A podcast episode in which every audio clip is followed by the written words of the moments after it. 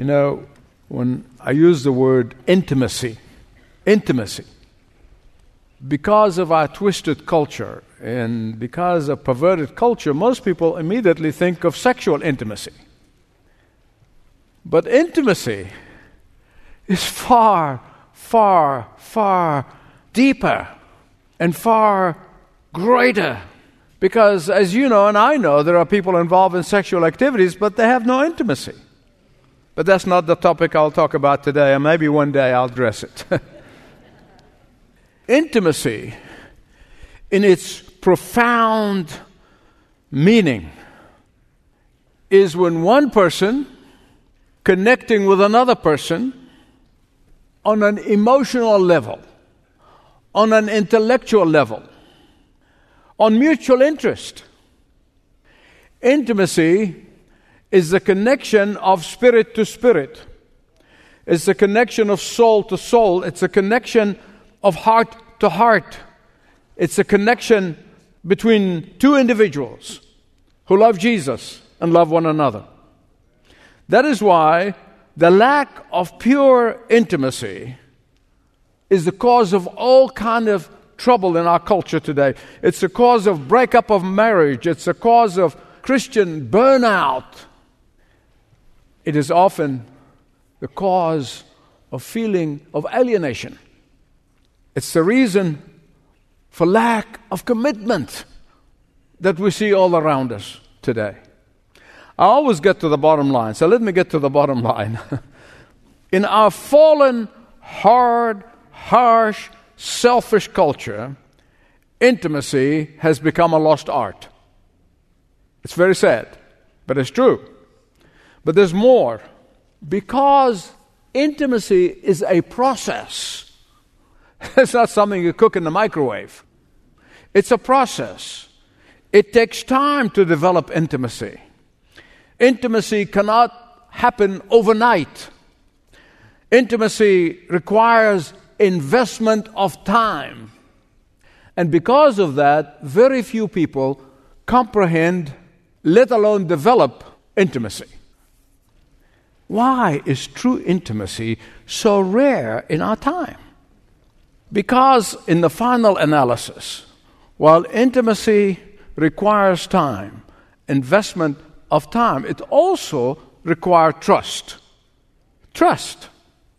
There have to be mutual trust.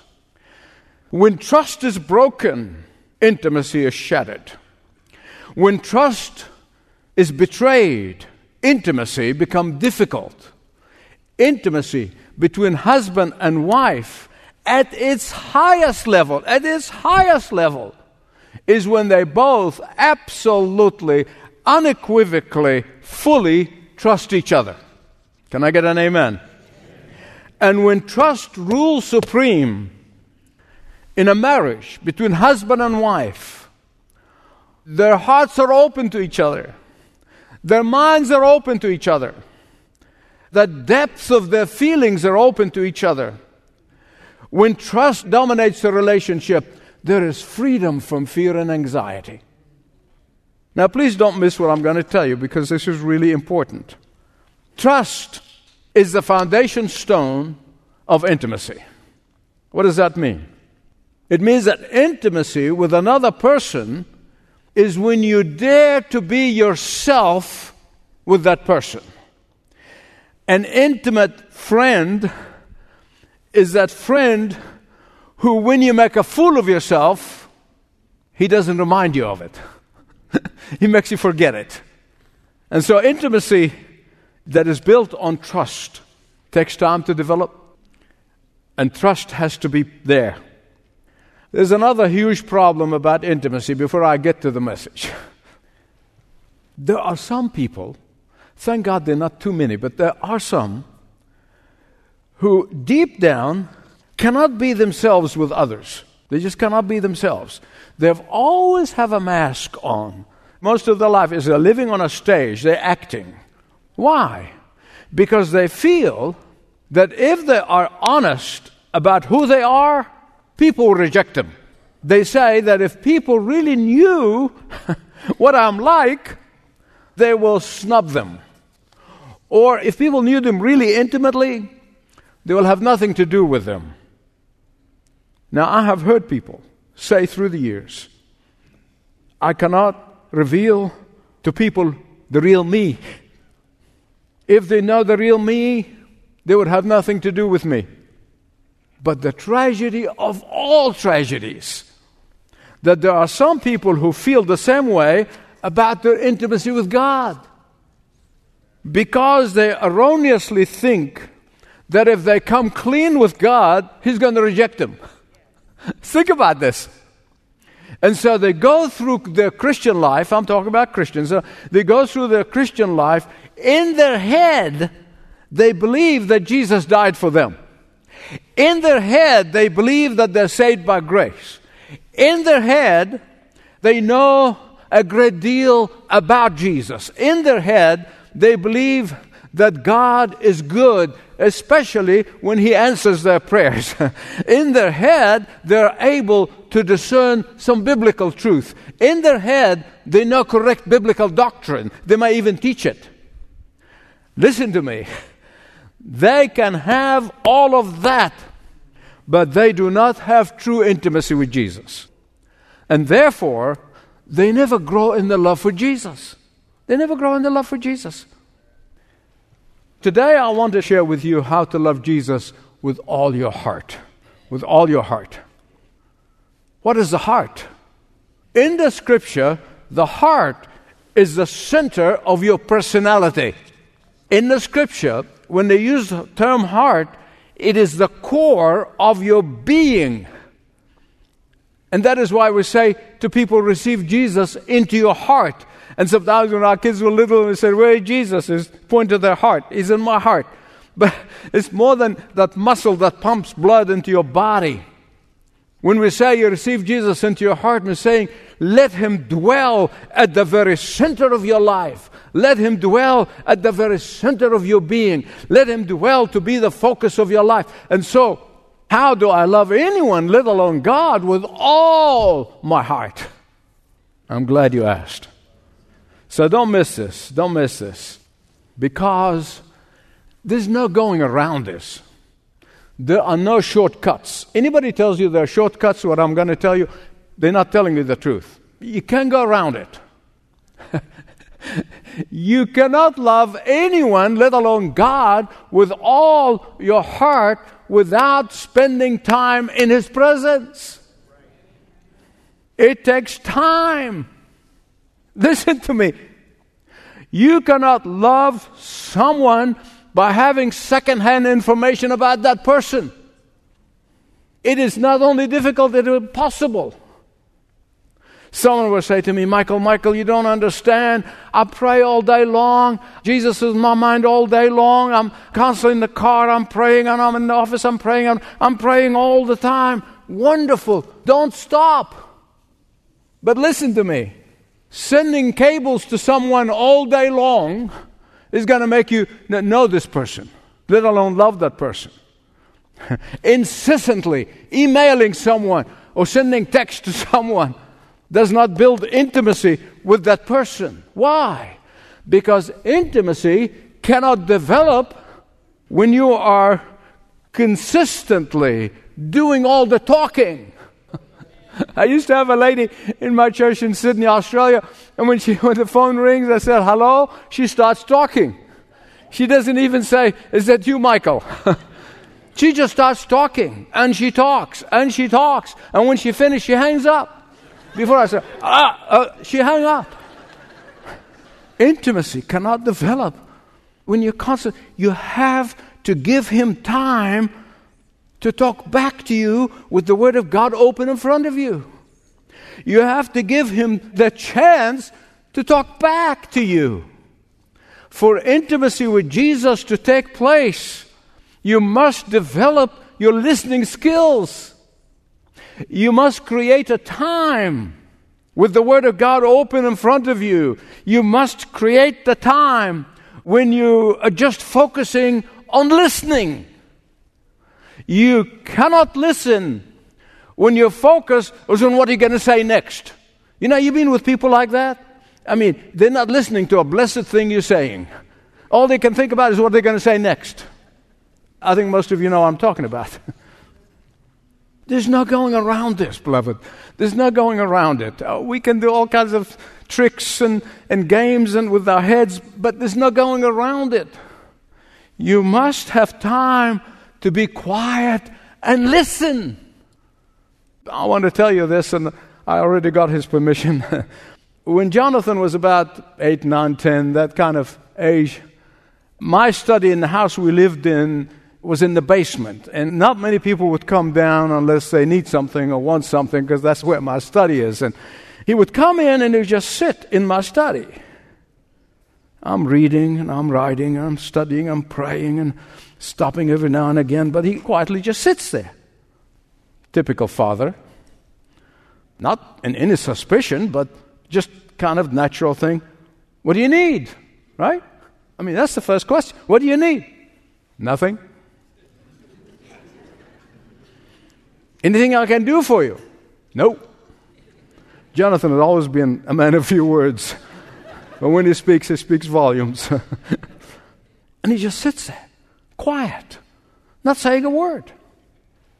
Finally, it dawned in my thick head. really is. It finally dawned on my thick head. This child is just contented to quietly sit in his father's presence. He doesn't need anything, he doesn't want anything. And that, my beloved friend, taught me a huge lesson in my intimacy with my Heavenly Father. It taught me to be contented to sit quietly in His presence. Not always, but sometimes God waits. And He waits. You've heard me say this many times. He takes His sweet time until I'm still in His presence. And when He totally got my attention, then He speaks. That cannot happen. When the phone is ringing off the hook and the television bellowing, and when your thoughts are racing 120 miles an hour, you know what I'm talking about? One of the Moravian leaders, Count Zinzendorf, this is actually the group that actually led John Wesley to Christ. Godly man, gave it all for Jesus. Count Zinzendorf. He said the following about intimacy with Jesus. Listen carefully, please. He said, an understanding that comes from concepts and you can learn concepts all day long. Any understanding that comes from concepts changes with time, with education, or with circumstances. But an understanding that arrived to through experience does not change. Does not change. Such understanding becomes better with time and with circumstances. Now, applies this to your intimacy with the Lord Jesus Christ. At the very, very, very first part of this series, I talked about boredom, getting bored in your Christian walk. Some people get bored and, and they're constantly moving around from one place to another. They get bored. A lot of people get bored in their Christian walk and, and they new ideas and exciting ideas and they jump all over it and all of a sudden these ideas become old and stale and they just move on. What was once exciting becomes old and stale and boring. But not so in your intimacy with Jesus. Not so with your intimacy with your Heavenly Father. The more you spend in intimacy with Jesus, the more you know Him. And the more you get to know Him, the more you get to love Him. And the more you love Him, the more you want to love Him. And the more you want to love Him, the more you want to love Him with all of your heart. Now, look, I know this is not just my experience, the experience of many people here in this room. I know that. But please listen carefully. If you do not spend time in intimacy with Jesus, within a very short period of time, your love will get weaker and weaker and weaker. And you're going through the motions of serving and doing and doing all kinds of stuff. But your love will go. That, which, that's the very thing that started this whole series when I was studying that letter of Jesus to the church in Ephesus. They're doing all the right things. I have this one thing against you. You have forsaken your first love. And that is why love must grow stronger, stronger and stronger rather than weaker and weaker. Listen to me, please. If you just take time and focus on the depth and the width and the breadth and the height of His love for you, it will light a fire. It will ignite a fire inside of you, regardless of the circumstances that you're going through. Some time ago, Psychology Today, not necessarily an evangelical uh, publication, but they've done this is several years ago. They've done an extensive study, 40,000 people. That's a very large sample. 40,000 people. And they asked the question what are the qualities that you want to have in friendship? Any friendship. Number three, warmth and affection. Number two was loyalty. But you know what the number one thing is? Trust. Trust. Beloved, the reason we can love God with all of our hearts is because we can trust Him. We can trust Him. We can trust Him. You can trust Him because He has proved His love for you by paying your eternal debt and my eternal debt. President Eisenhower, when he was the commander of the Allied forces, made a statement that nobody could ever really forget. He said, There are no victories at bargain prices. No victory at bargain prices. I can modify this and say there can be no intimacy with Jesus without absolute trust and investment of time.